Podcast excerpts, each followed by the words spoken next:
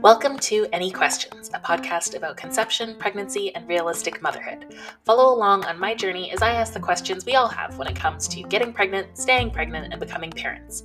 I'm not an expert and I have no experience. I'm going through it all just like you. So thanks for being here, and let's get into it.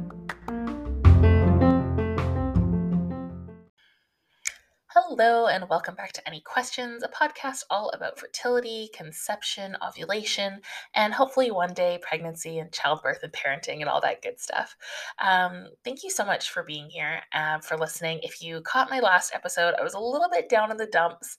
Um, I am feeling a little bit better uh, recording this episode. So hopefully that comes across in my voice too. Um, and I'm super excited about this topic. It is inspired by a listener who sent in um, an amazing. Um, vo- not a voice note. Uh, she filled out my submission form, which you can also do in the show notes. There's a Google form. You can leave me feedback. You can suggest topics. Just share your story. Um, she filled out uh, that form, shared her story with me. And I won't say your name because you didn't say if I could or not. Um, but thank you so much. You'll know it's you as we jump into this topic. But honestly, I was reading it and I was nodding along and I was like, yep, yep, yep, that's me, that's me. So uh, if you ever feel alone out there, I guarantee you there's somebody who is going through the exact same thing you are or something very similar and they totally totally understand how you feel because there's so much of this process that's like oh my god no one else has dealt with this like i'm so by myself in this thing and we truly are not. There is there's so much going on that we are all sharing um, and i'm really excited to dive into this topic of timing. So thank you again listener for um, for sharing your story with me for suggesting this topic and there's actually a couple other things you brought up in your um, note that I think are going to make really great future episodes. So we'll stay tuned for those as well. I also want to give you a bit of a shout out. I know you said you're coming up on your one year of trying. I think um, by the time this episode comes out, we'll be just a day or so past your one year of trying. I hope in between the time when you sent me in this note and uh, when you're listening to this episode that you were able to get pregnant. That would be super exciting. Um, but if not, welcome to the club past a year of trying.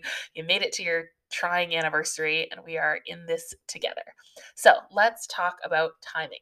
So, first of all, timing in the big picture. So, when you are first deciding when do we want to start trying for a baby, I think this is huge and such a big conversation to have with your partner or with your medical team if you are um, getting pregnant that way or if you're pursuing you know adoption or foster care or something like that.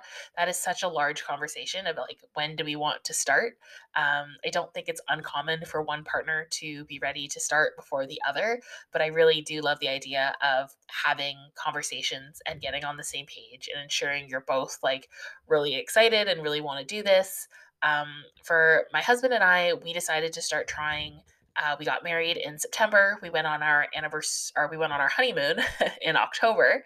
Uh, this is in 2021, and then we moved into a new house November.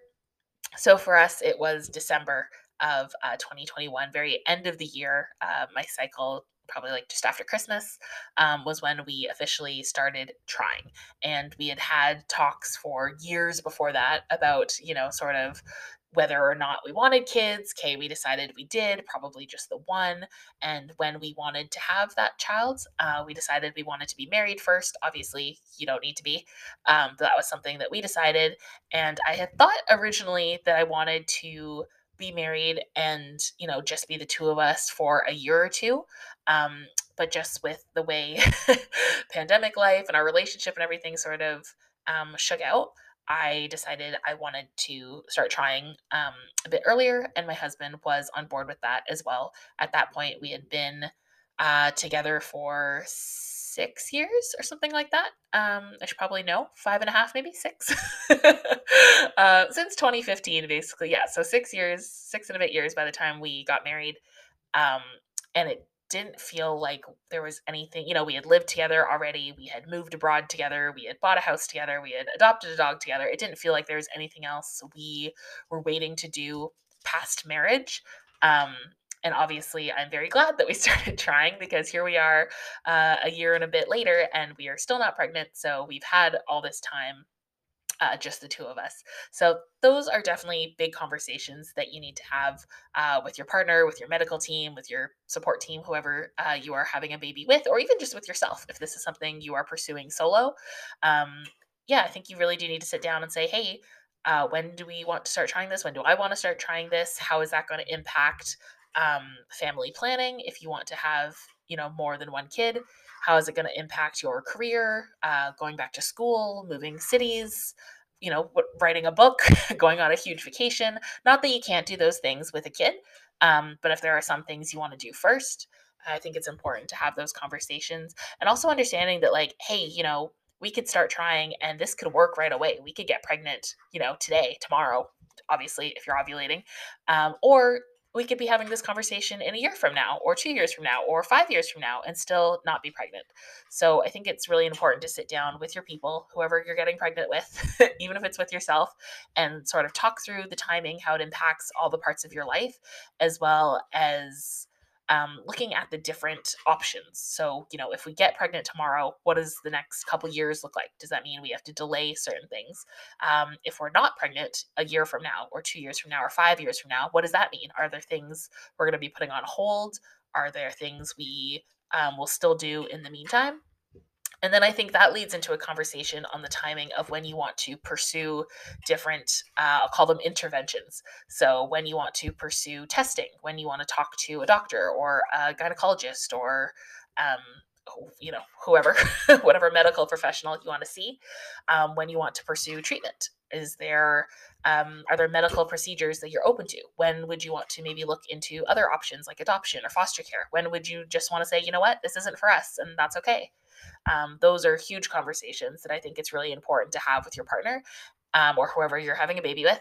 And maybe that's not something you, you know, you don't have to say, the minute you sit down okay we are going to start trying to conceive on you know september 5th 2023 and if we're not pregnant by september 14th 2024 then we are going to go to the doctor on the 17th and we're going to get this procedure on the 25th like it doesn't need to be that exact but i think it is important at the early stages to just have a conversation of like hey you know let's give it a try for a year or two or you know after six months let's call a doctor after a year, let's, you know, talk about the different medical options to us. Ballpark, you know, we could save up and spend $10,000 on treatment or $20,000 on treatment or treatment's not an option for us. We can't do medical procedures. So, you know, what else are we interested in? I think it's really important to have those conversations.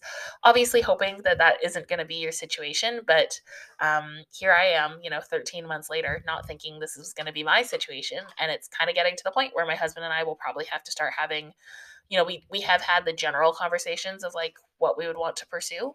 Um, but I think we're going to be needing to have more conversations with our medical team and sort of figuring out next steps. And is it just a situation where we, you know, I am able to take some pills to sort of jumpstart my period and that helps us out? Or do we need to be looking into things like IUIs and IVFs and really figuring out how that works in our plan and our budget and uh, if that's an option for us? So I think I'm probably going to do a whole separate episode on like timing and next steps and things like that when it comes to pursuing like medical procedures. And this is something that um, this listener actually brought up in her uh, form as well. Um, so stay tuned for that. But big picture, I think those are the initial timing conversations to have when to start trying and then when you want to sort of pursue any sort of interventions whether that be medical interventions or treatments or procedures or just going a different route to uh, bring a baby into your life or into your lives if you're doing this with a partner or with a family All right, so now that we've talked about timing in the big picture, let's sort of narrow in on timing for each cycle. So if you are knee deep into this trying to conceive journey, if you've done any research, you've probably learned that there's about five days per cycle when you can actually get pregnant. So it's not like what they told us back in high school. um, you cannot just get pregnant anytime in your cycle. There really are only sort of five days. It's, I believe it's the five days leading up to the day you ovulate plus your day of ovulation. So let's call it six, seven days, give yourself, um, when you can actually get pregnant. However, it is not as easy as just you know, doing the deed five days in a row every cycle and waiting until you get pregnant. At least it's not for all of us.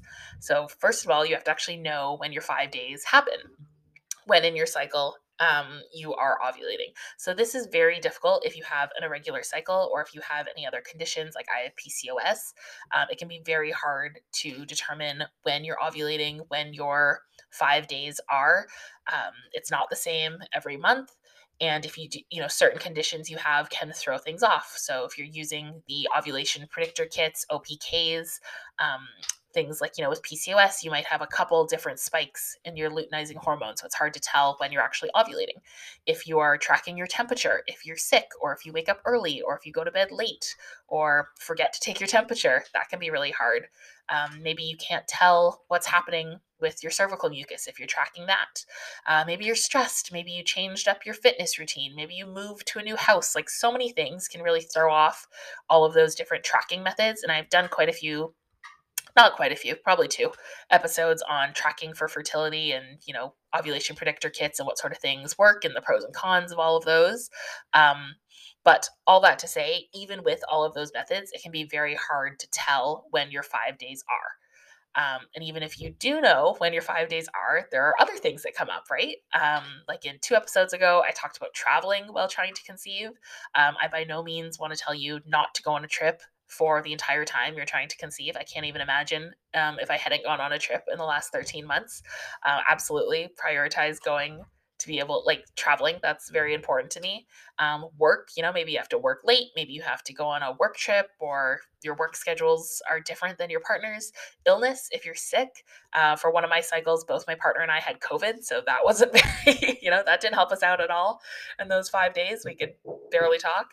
Um, so there's a lot of things that go into it, basically. You know, you have to, so you only have five days per cycle. If you're someone like me who has extremely long cycles, that means maybe five days every two months.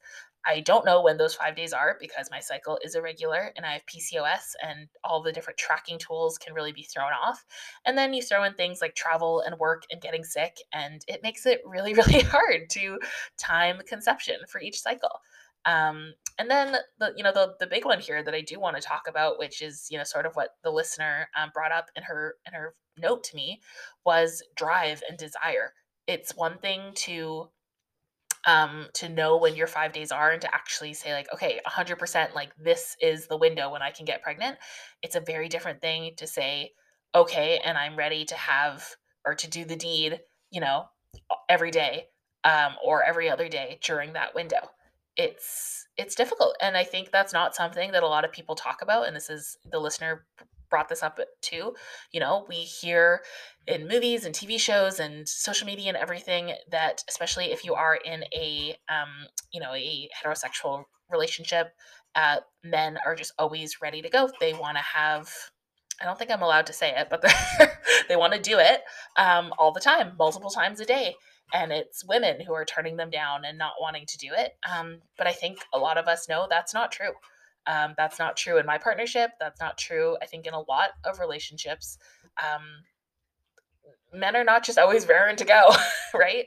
Um, and it can become very difficult if you have a partner who isn't always ready to go, who needs some time between um, sessions, who um, maybe has other you know, medical issues or mental health issues or whatever that they're working through that make it difficult for them. Perhaps, you know, if we believe that sexuality is a scale, which I definitely do, um, you know, maybe they are more on the asexual side and just having intimate relations in bed is not something that they crave or that they need or that they want to do that often. I think that's that's reality, right? Like that that happens. I think uh, studies have shown the average uh, married couple does the deed once a week. That's the average. That means that there's people out there who are doing it way less than that. Obviously, people out there who are doing it way more. Um, and it's very difficult if you have a five day window. If you don't know when that five day window is going to be, and then you or your partner or you and your partner just don't want to do it during those five days, um, it can be really tough. And I know you know scheduling um, scheduling the deed is often part of the trying to conceive process, but it can become really unsexy to to have it in the calendar um, and to not force, but you know, sort of mandate when things are going to happen. Um, especially if you're not feeling up to it, or you know your partner's not feeling up to it, that can be a huge, huge burden. Um, and I'll just talk for myself. I, I, know the listener who wrote in about this. I think she shares my position. Um, But to have a condition like PCOS and whatever the heck else is going on in my body, where my cycles are so long, where I only get seven chances a year to get pregnant instead of the 12 or 13 that a regular 28 day cycle person has. To, on top of that, not know when that ovulation window is going to be because it changes every single cycle. And the testing methods I use are not foolproof, and my condition actually makes them a lot harder to use. And then on top of that, to know that I am in a partnership where we don't want to be doing it every single day, every other day. That's just not what works for us. That's not our I don't know, sexual appetite, it is extremely, extremely difficult to to figure all this out. It's really, really hard. Um, and yeah, that's um, this listener talked about it, saying that's you know that's the hardest part of the journey, and it's not something we talk about a lot because we think men are just raring to go, and that women are on 28 day cycles. And of course, this is talking as if you are all in cis hetero relationships, which I know is not the case. So add to that even more complications if you know you have to go and procure sperm or eggs somewhere else, then you know timing is even more important. Um, but I just I just don't think we talk about this enough. Like it's yeah, to say that my partner and I have been trying to have a baby for 13 months sounds bananas. It sounds like a really long time, even though the average is a year. So it's not like we're that far off the average yet, but it can feel so difficult and like there's not really an end in sight when you add in all of these factors like the PCOS, like the long cycles, like not knowing when the ovulation window is, like having you know, not having the same sexual appetite and wanting that sounds horrible. Sorry, I don't like the term sexual appetite, but you know what I mean? Not wanting to do the deed as often as maybe other couples want to. It's really, really hard um, to, when you add all of those things up together and as much as you know we both want a baby there are so many factors that go into it and really make it difficult. And you know i, I don't i don't want a baby to ruin our um you know intimate life and things like that. I don't want it to get to a point where um being together is just a chore or something that either of us uh you know doesn't look forward to or, or just wants to get over with like that's not really where i want to go with this. Um, but it's it's difficult. It's really it's really tough when you when you have all of those factors that are competing together to to make this a challenge.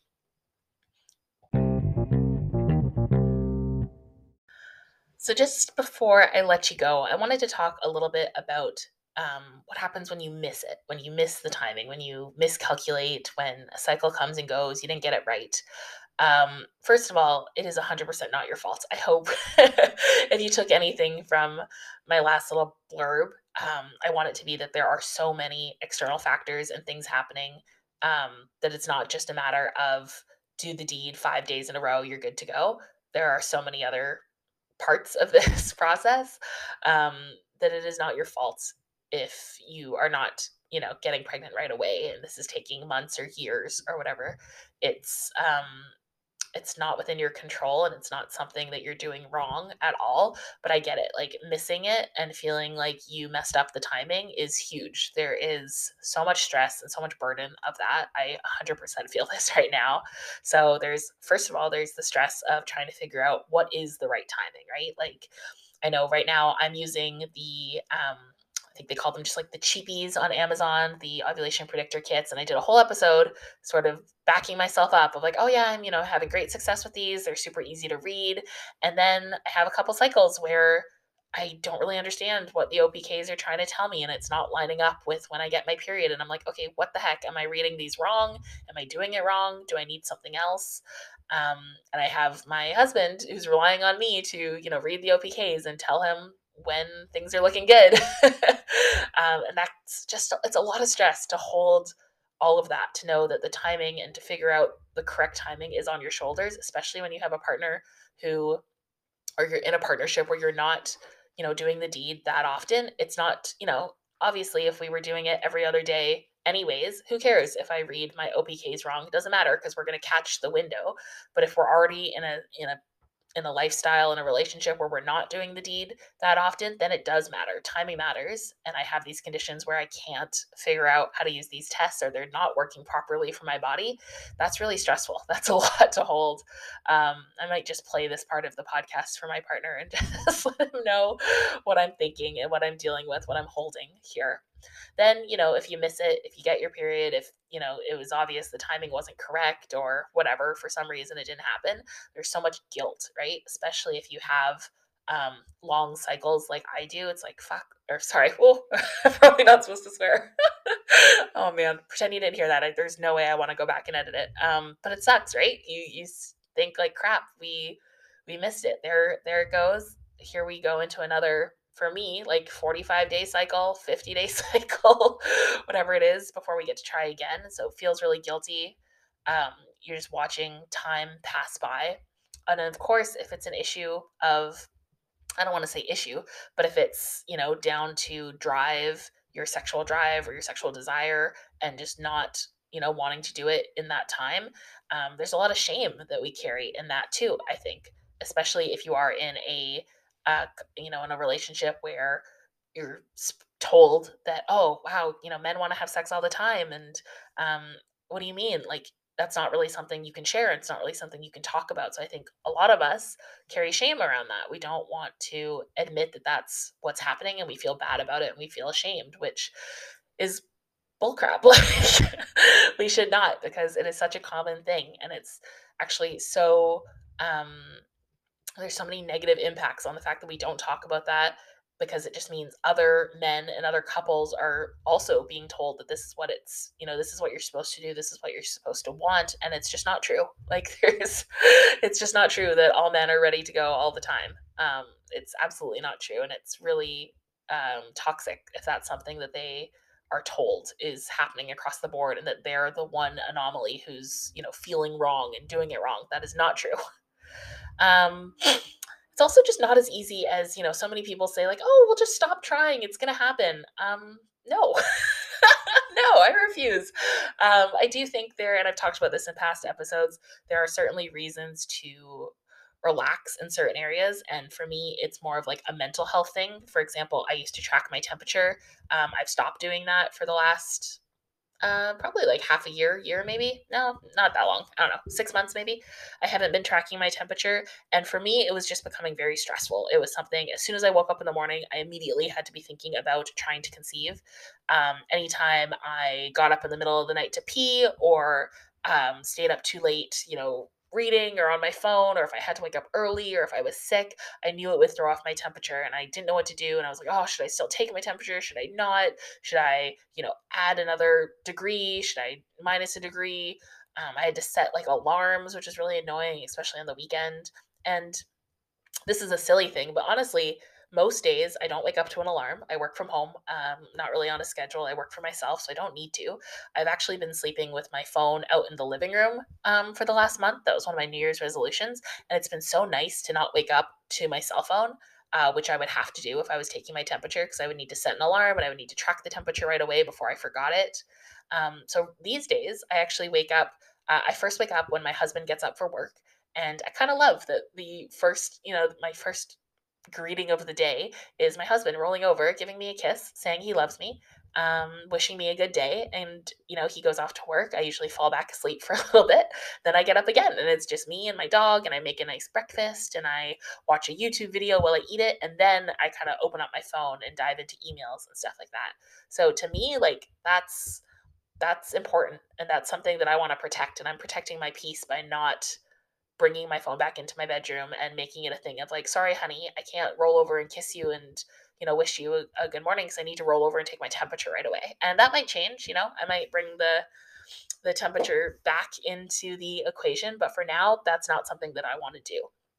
Um, so that's one way that I guess I'm sort of kind of letting some things go, but I don't think it's as easy as just, um, you know, okay, just, you know, as soon as you stop trying, you'll get pregnant. Like, not when you're in a situation where you have these conditions like PCOS or whatever else you're dealing with, when your cycle is irregular, when you don't know when you're ovulating, and when you're in a partnership where you're not doing the deed, you know, every other day, all all year long, I guess. Um, it's it's not that easy. It's not as easy as just you know throwing out all of the charts and stuff. And a lot of us, I know, we cling to those things like those are important. So I guess I don't really have a positive way to end this, just to say that, like, I don't know, to answer the question, how much does timing matter? Clearly, it does matter, but if you are not able to nail the timing every cycle or any cycle, I want you to know that is not on you. That is not your fault. It is a huge burden to carry to try to figure out the right timing and make it work for your lifestyle, for your relationship, for your medical conditions, you know, whatever they may be. Um, and if you're not able to get it, like, please don't carry that burden alone. There's so many of us who are struggling with the timing, and that's really a large part of this journey. Um, yeah, so you're not alone out there. It is not your fault. Timing is difficult. It is really, really, yeah, it's really it's really hard and if it's a situation where you or your partner you know don't have the drive or the desire to do the deed all the time um, especially if you don't really know when you're ovulating and it would just be so much easier if you could just go every day or every other day or even every third day. Um, again you're not alone and that is not something to be ashamed of and so many of us are dealing with that exact same thing. So i don't really have an answer to it just to know that um, you don't have to you don't have to feel alone in it. I am with you. This listener who wrote in is with you. I'm sure hundreds of other people who are listening are with you. Um, and hopefully hopefully despite all of the challenges we have and that it's really not as easy as they led us to believe in eighth grade health class hopefully we all have happy endings to our stories very very soon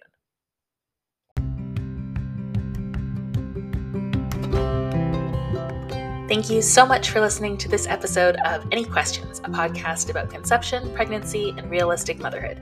If you liked hearing from me, I'd really appreciate it if you could do all the things follow, subscribe, rate, review, and share this podcast with a friend. Even if I wasn't able to answer all of your questions, I hope there's some relief in knowing you're not alone in asking them. Thanks so much for being here.